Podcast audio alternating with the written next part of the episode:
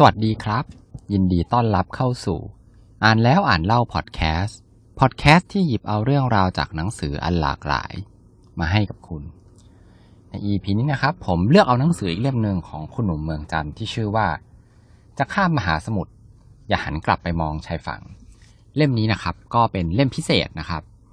เป็นฟาสต์ฟู้ดธุรกิจฉบับพิเศษเล่มที่2ครับก็คือเป็นการรวมเอา บทความเก่าๆนะครับ ของคุณหนุ่มเมืองจันทร์ที่ลงในหนังสือซีรีส์ฟาสต์ฟู้ดธุรกิจเนี่ยมารวมเล่มนะครับ ก็คุณหนุ่มเมืองจันทร์เนี่ยก็เป็นนักเขียนคนโปรดคนหนึ่งเลยของผมนะฮะเช่นเคยครับ ผมขอเลือกเอาบทที่ชอบเนี่ยมาแชร์ให้ฟังกันนะครับ เล่มนี้ก็ขอเลือกมาด้วยกัน 3 บทนะครับ บทแรกชื่อว่าภูเขาหลายลูกครับ ในบทเนี่ยเขาได้เล่าถึงคุณไมเคิลไรท์นะฮะคุณไมเคิลไรท์เนี่ยเป็นชาวต่างชาติคนหนึ่ง เป็นผู้ที่หลงไหลในประวัติศาสตร์ของประเทศไทยเนี่ยมาก ๆ ซึ่งนอกจากว่าตัวเขาเนี่ยจะเขียนภาษาไทยได้ดีนะฮะดีถึงขนาดว่าดีกว่าคนไทยหลาย ๆ คนแล้วเนี่ย ตัวเขายังรู้เรื่องประวัติศาสตร์ของไทยเนี่ยเรียกได้ว่าดีมาก ๆ เลยนะครับ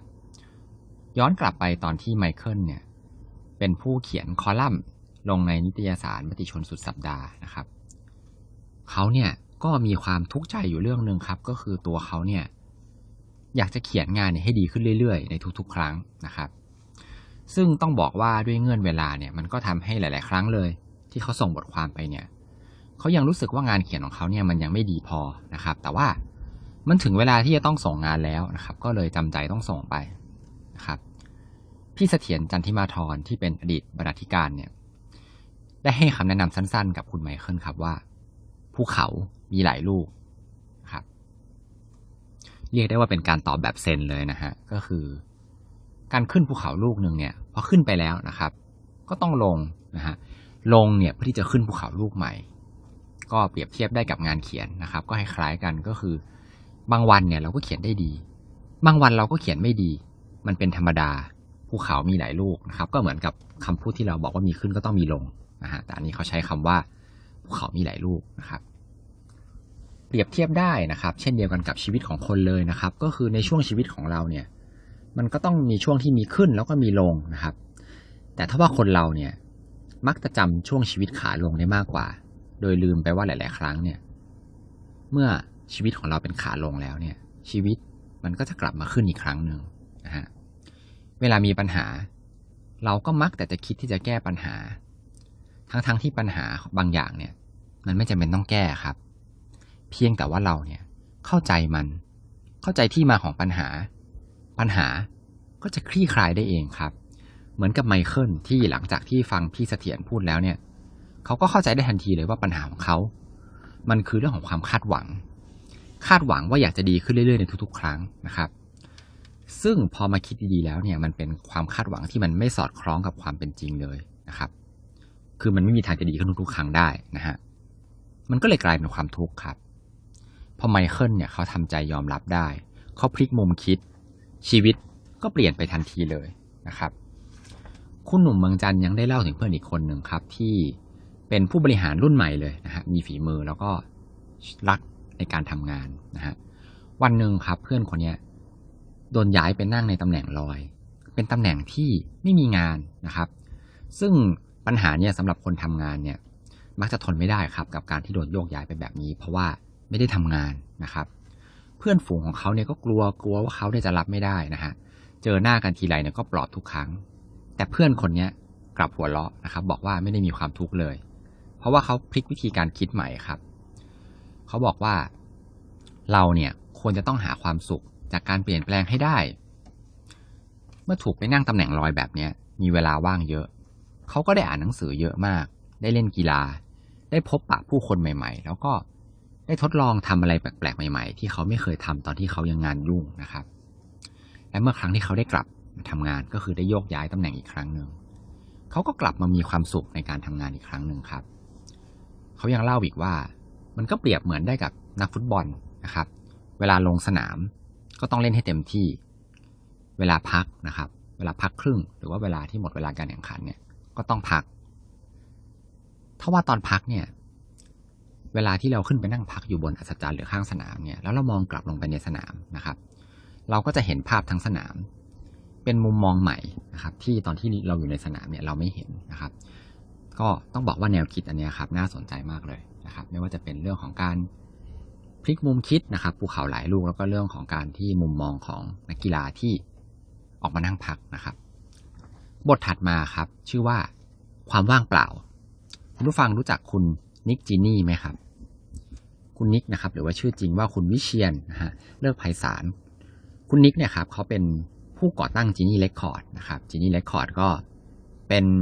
ค่ายเพลงดังเลยนะครับ ในปัจจุบันที่มีศิลปินดัง ๆ ก็คือคุณไท ธนาวุฒิคุณป้าง นครินทร์ครับวง Big Ass แล้วก็วง Bodyslam นะครับพี่นิกเนี่ยต้องบอกว่าเป็นลูกหม้อของแกรมมี่เลยนะครับเขาก็ทำงานอยู่ในแกรมมี่เรื่อยมา จนวันหนึ่งอากูแกรมมี่เนี่ยอยากจะเปิดค่ายเพลงใหม่นะครับ คนอื่นๆเนี่ยเขาก็ยังแบบ กลัวความเสี่ยงนะครับ เพราะว่าอากูเนี่ยบอกเอาไว้ว่า ค่ายใหม่นี้ห้ามเจ๊งนะครับ แต่พี่นิกเนี่ยเขาคว้าโอกาสนี้ในทันทีเลยนะครับ ณวันนั้นต้องบอกว่าไม่มีทั้งเพลงนะครับ แล้วก็ไม่มีศิลปินในค่ายด้วย ไม่มีนักแต่งเพลงไม่มีอะไรเลยนะฮะพี่นิกเนี่ยก็จึงได้รับประกาศประกาศรับสมัครศิลปินหน้าใหม่จากทั่วประเทศเลยนะครับ โดยที่เน้นไปที่ศิลปินที่แต่งเพลงเองได้นะครับ เมื่อไม่มีนักร้อง ไม่มีคนทำเพลง พี่นิกก็เลยรวบเอาสองตำแหน่งเนี้ยให้อยู่ในศิลปินคนเดียวนะครับ การทำแบบนี้ครับก็เลยทำให้เกิดแนวเพลงใหม่ที่แปลกกว่าเดิมนะครับ จนวันหนึ่งนะครับ ก็มีเสียงเพลงว้ายว้ายว้ายนั่นไอ้ประเทืองนี่หว่านะครับ ผู้ฟังคงเคยได้ยินกันนะครับพี่นิกเนี่ยเขาฟังเสร็จปุ๊บเนี่ยเขาก็หัวเราะแทบจะตกเก้าอี้เลยนะครับ ไทยธนาวุฒิคือศิลปินคนแรกของค่ายนี้ครับ และเนี่ยครับก็คือ จีนี่เ e คคอร์ดที่เรียกได้ว่าเกิดขึ้นมาจากความว่างเปล่านะครับ ก็เป็นความว่างเปล่าที่ทำให้เกิดสิ่งใหม่ ๆ ขึ้นมานะครับ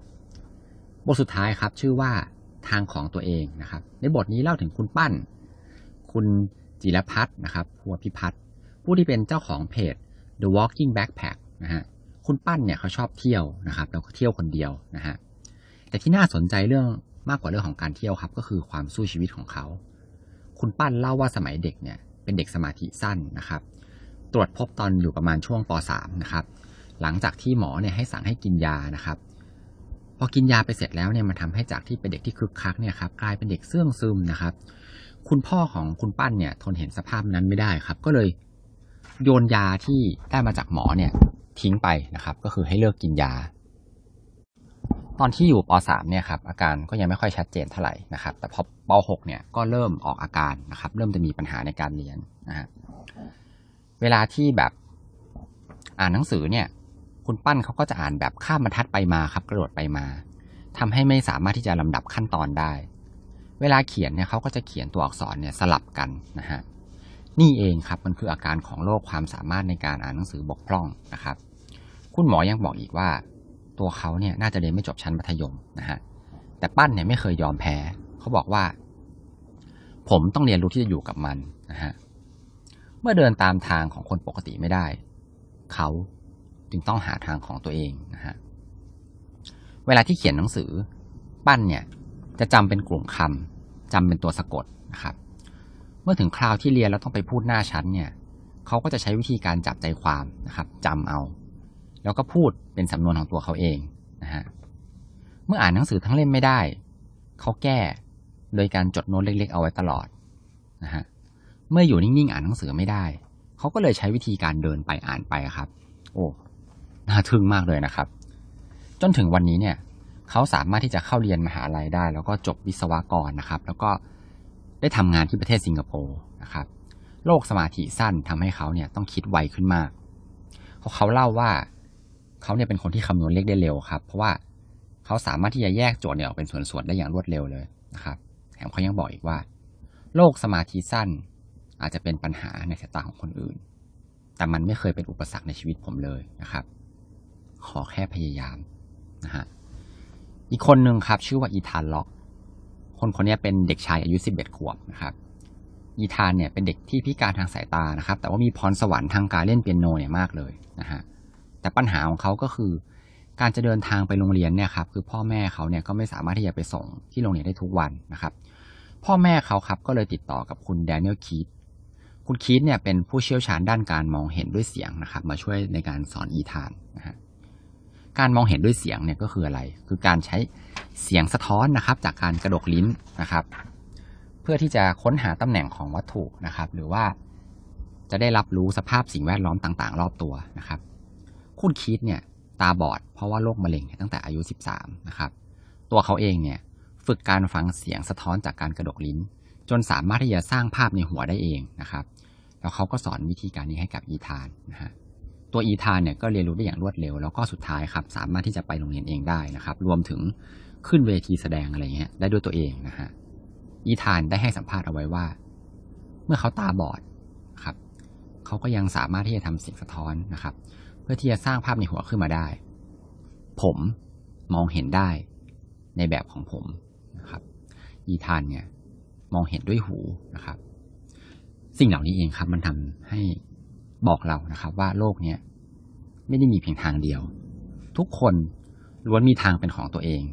โลกนี้ไม่เคยมีทางตันนะครับ ก็เป็นอีกเล่มหนึ่งเลยครับ ของคุณหนุ่มเมืองจันทร์ที่เป็นงานเขียนที่ต้องบอกว่ายอดเยี่ยมมากเลยนะครับ แล้วก็ยังอ่านง่ายด้วยนะครับ ก็ทุกๆบทเนี่ยก็แฝงด้วยข้อคิดที่ดีๆนะครับ เล่มนี้ใครสนใจก็ลองไปหากันมาอ่านดูนะครับรับรองว่าไม่ผิดหวังแน่นอน สุดท้ายก่อนจะจบครับ ก็ขอให้ทุกคนมีความสุขในการอ่านหนังสือที่ชอบนะครับ แล้วพบกันใหม่ EP หน้าครับ สวัสดีครับ